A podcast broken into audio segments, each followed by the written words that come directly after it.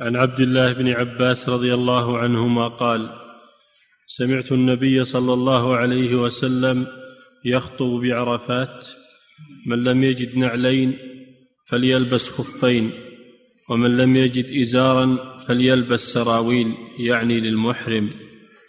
نعم. سمع النبي صلى الله عليه وسلم يخطب في عرفات في حجة الوداع وهو واقف بعرفة من لم يجد من لم يجد إزارا من لم يجد النعلين فليلبس الخفين. من لم يجد هذا مثل خطبته في المدينة. من لم يجد نعلين فليلبس الخفين. لكنه في المدينة قال وليقطعهما أسفل من الكعبين وفي عرفة أطلق صلى الله عليه وسلم ولم يأمر بقطعهما. فيكون هذا الحديث ناسخا للحديث الأول. وأنه لا يقطع الخفان يلبسهما على شكلهما.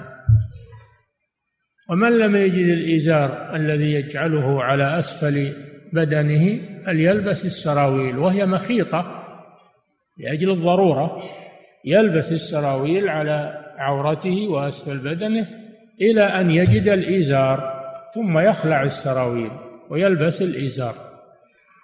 نعم. وأما الرداء فلا حاجة أن الإنسان لو أن الإنسان يلف يلف يلف ثوبه عليه أو عباءته عليه من غير أن يدخل يده في أكمامها أو يأخذ رداء أو يأخذ بشت أو أي شيء يلف أو كمبل يلف عليه ما يخالف ما في بأس. الرداء أمره سهل يرتدي بأي شيء لكن لا على شكل اللبس. وإنما يطرحه على كتفيه طرحا ويرد الطرفيه على عليه. نعم.